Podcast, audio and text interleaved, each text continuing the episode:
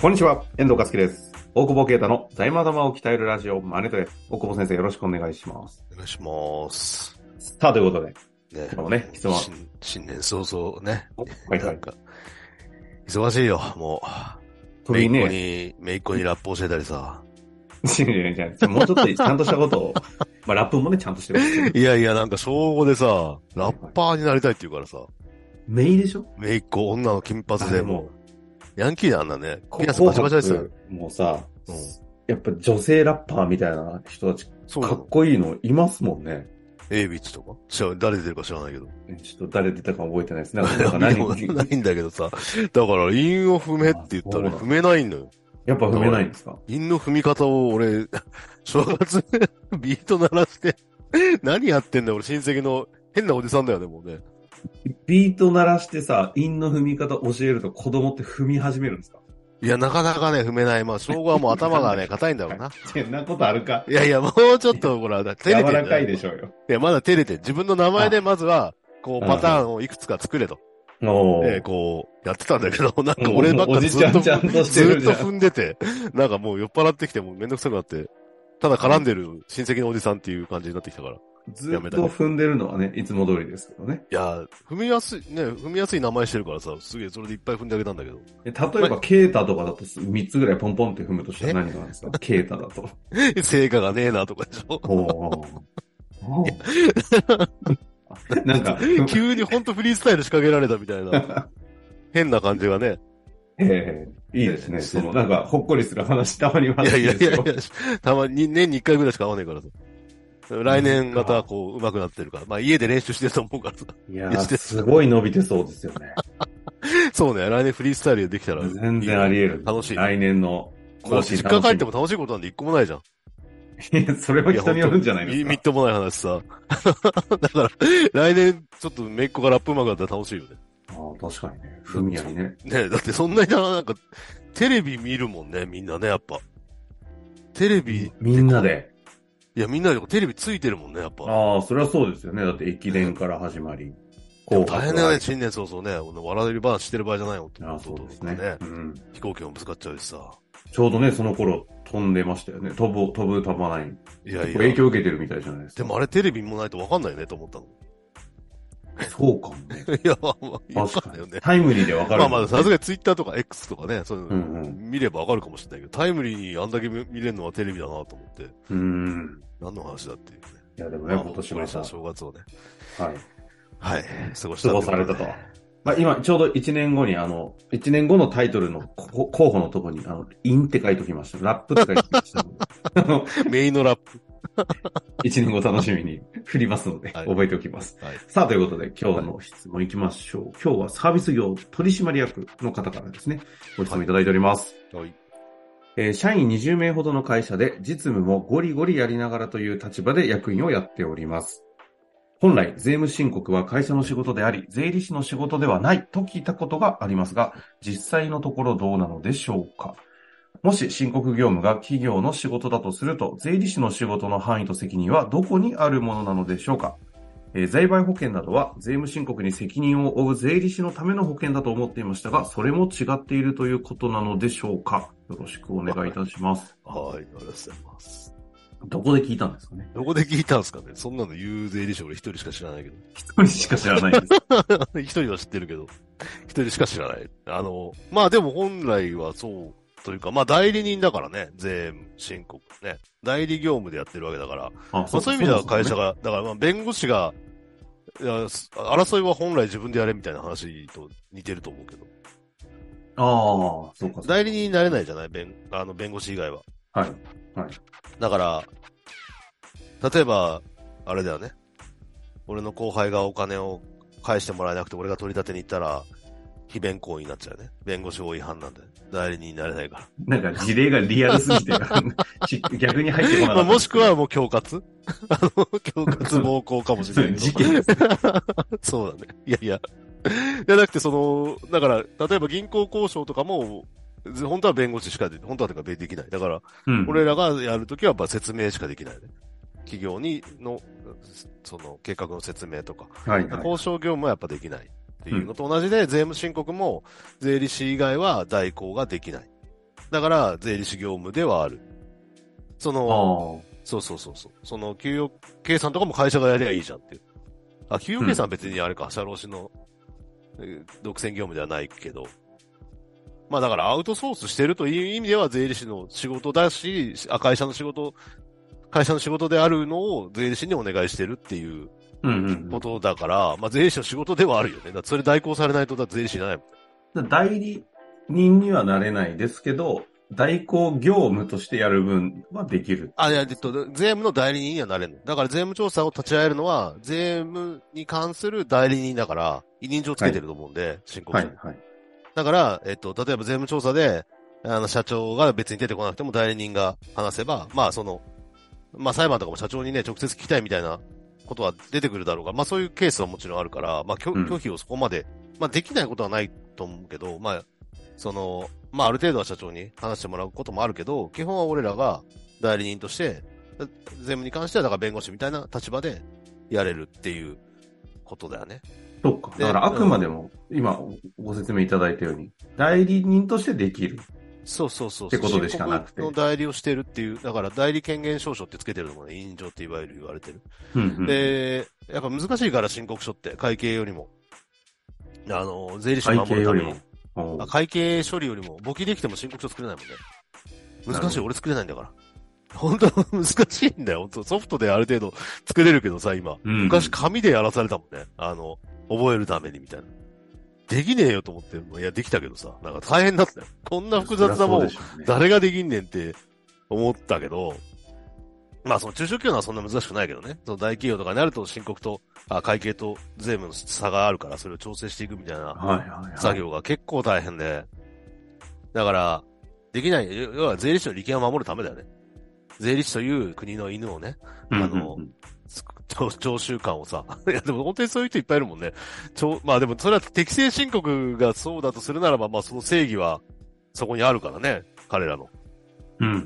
でも正義の逆は正義だからね、やっぱね。ワンピース見てるとね。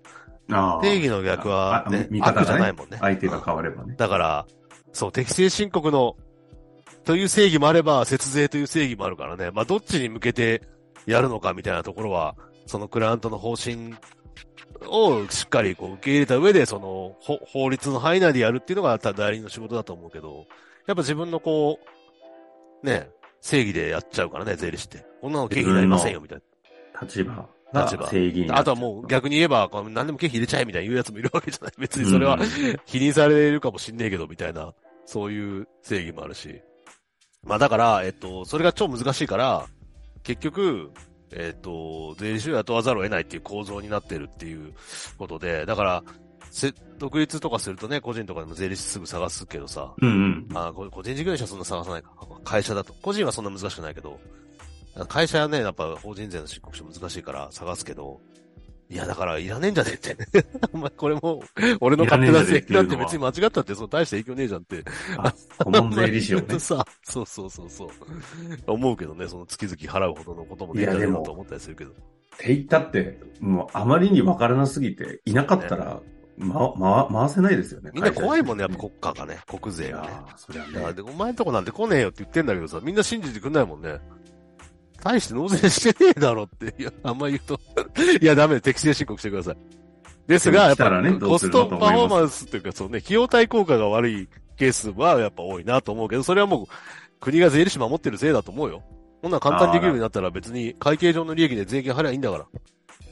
なるほど。本当にさ。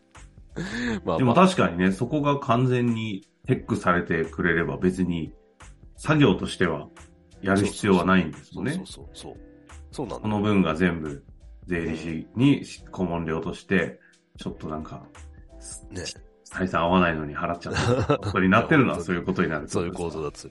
だから、その、しまあでも申告業務は企業の仕事をだから代行してるから、えー、仕事の範囲と責任っていう意味では代行さしてるんで全部だよね。その税務に関する判断だったり、その申告書のミスとかは全部税理士の責任。判断ミスだったり。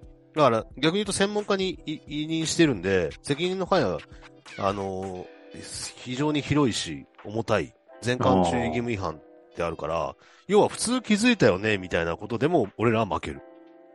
なるほど。いや、例えば、その消費税がさ、えっ、と、例えば簡易課税って、あの、概算で消費税を納めるみたいな。うんうん。なんだけど、翌年本当は不動産買うから、なんていうの？えっ、と、売上の何パーセントの分の消費税払えみたいな制度なんだけど、それを選択しちゃってて、来年じゃあ何億かの、まあ、自社ビル建てますみたいな。その時に、その制度のままだと、消費税が、これビル建てると消費税いっぱい払うから還付されるじゃんそれされないみたいな。で、あのー逆に聞いてませんでしたみたいに言っても、聞いてなかったことの立証ってすごいしにくいじゃん。ああ。だから、まあ、ケースバイケースだけど、結構負け気味だよね。うん。なんで聞いてねえんだみたいな話になりがち。意外とじゃあ、税理士の先生は自分たちの立場を守らざるを得ない環境にもいるわけですね。だから、きっちりクライアントと、のことを理解してやっていかないときついし、その、そういう意味じゃ、だから、そのための保険がやっぱあるっていう。そあのなんかここで出てる税賠保険はそういう意味税賠保険はそういうミスのための保険で、あ、なので、まあ、本人であれば別に分かってるわけだから、それは、なんていうの？分かってたことだけど、その分かっなかっ、まあ分かっててやっちゃうこともあるんだろうけどね、人によってはね。でもそう思う俺も、俺も株式会社で消費税のミスして、顧問税理士、あカラーズコンサルティングで消費税のさ、ちょっと損した処理をしちゃったのよ。で、税務調査来て、その、あ、損したって思って、何百万かだけど、で、これ作ったのはカラーズ国際税理士法人の大久保啓太じゃん、と思って。大久保啓太訴えようかなと思って。税賠保険を書いたんだよ。いや、その国際、あカラーズコンサルティングの会社に損害を出してしまったと。自分で、自作自演で書いてたんだけど、2時間ぐらい返してこれ無理だなと思ってやめた。辻褄が合わなすぎると思って。それはね、一応書こうとしたシナリオはどういうことだったんですか？いや、だから、自分をそ訴えたコンサル会社がそういう大きな投資をするということを知らずに、簡易課税をのまま、当時売り上げちっちゃかったから、もう10年ぐらい前で、あの、簡易課税のまま、あの、取り消しをするのを忘れてしまったみたいな。なんで聞いてなかったんだろうと思ったけど、俺だしな、みたいな。俺が、俺のことを知らないことはないよな、と思って、ちょっと無理があるし、バカだと思われるなと思って、やめた。本当によ、そういうことを思考しながらやってるんですね。いや、結構頑張ってやってみようと思って書いてったんだけど、ちょっと無理があるなと思って。はい。まあ、一応取り組もうとはする。若干 SF 作家寄りの思考法ですね、そね。いやいや、そう多分、酩酊状態だったためみたいな、なんか。それ、それな、なおさら無責任になりそうですけど。いや、でもそういうことなのか。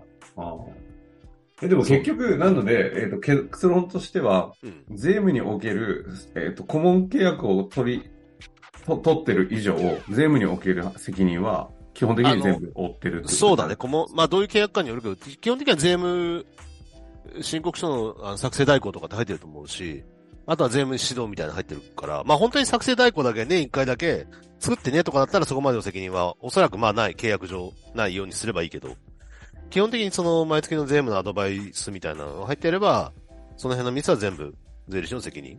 判断ミス？そう思うと、税理士の先生は、顧問先の、あの、経営者、会社がどこかっていうのはものすごい大事ですね。いや、だからやっぱちゃんと選んだ方がいい。言い方悪いけどね。うん、だって、逆に言うと自分たちが騙されることもあるってことや、あるあるあるある。ぜいるよ。そういう人も。俺騙したら殺すぞって言ってるからね。いやいや、俺を騙さない。全部言えばいいようにするよ。その、どこまででも責めるけど、俺に隠し事があったら、いやもう、だって守れないから、そんなの。そういう意味でね。そういう意味で。ちゃんと説明しないで、そこだけもうブチってやる編集されたらおしまいですけどね。本当だって、本当俺、俺でも俺のクライアントが俺にそういう隠し事あったら俺税理士辞めるっていうぐらい、やっぱそこは大事にしたいと思うよね。なるほど。そういう信頼関係でやっぱやんないと、やっぱその、それなりに責めることも、まあ税務だけじゃないけどね、財務でも、ね、企業のね、なんて言うんだ？右腕か左腕か知らねえけど、まあなんか、右腕ですよ。大体右腕いや、です。大体、それをさ、背負ってこっちやってんだからさ、それ裏切られちゃうともう何もできないよね。っていう、いうことですね。うん。いや、なんか改めてね、税務業務の税理士の先生の範囲と責任という話をね、教えていただき。だからちっちゃいとこやってるとこは楽だよ、大して起きないから。例えば消費税の、あーまあ今回でインボイスで納税かもしれないけどさ、うんう。うんいや、大変みたいよ、みんな、インボイスで。大変みたいよって。まあ、というところでね、今日のところね、ちょっとインボイス行くとこのまままたあそうですはいまたちょっと次回その辺は使いつつ、いい終わりたいと思います。ありがとうございました。ありがとうございます。本日の番組はいかがでしたか？番組では大久保携帯の質問を受け付けております。ウェブ検索で税理士カラーズと入力し、検索結果に出てくるオフィシャルウェブサイトにアクセス。その中のポッドキャストのバナーから質問フォームにご入力ください。また、オフィシャルウェブサイトでは無料メルマガも配信中です。ぜひ遊びに来てくださいね。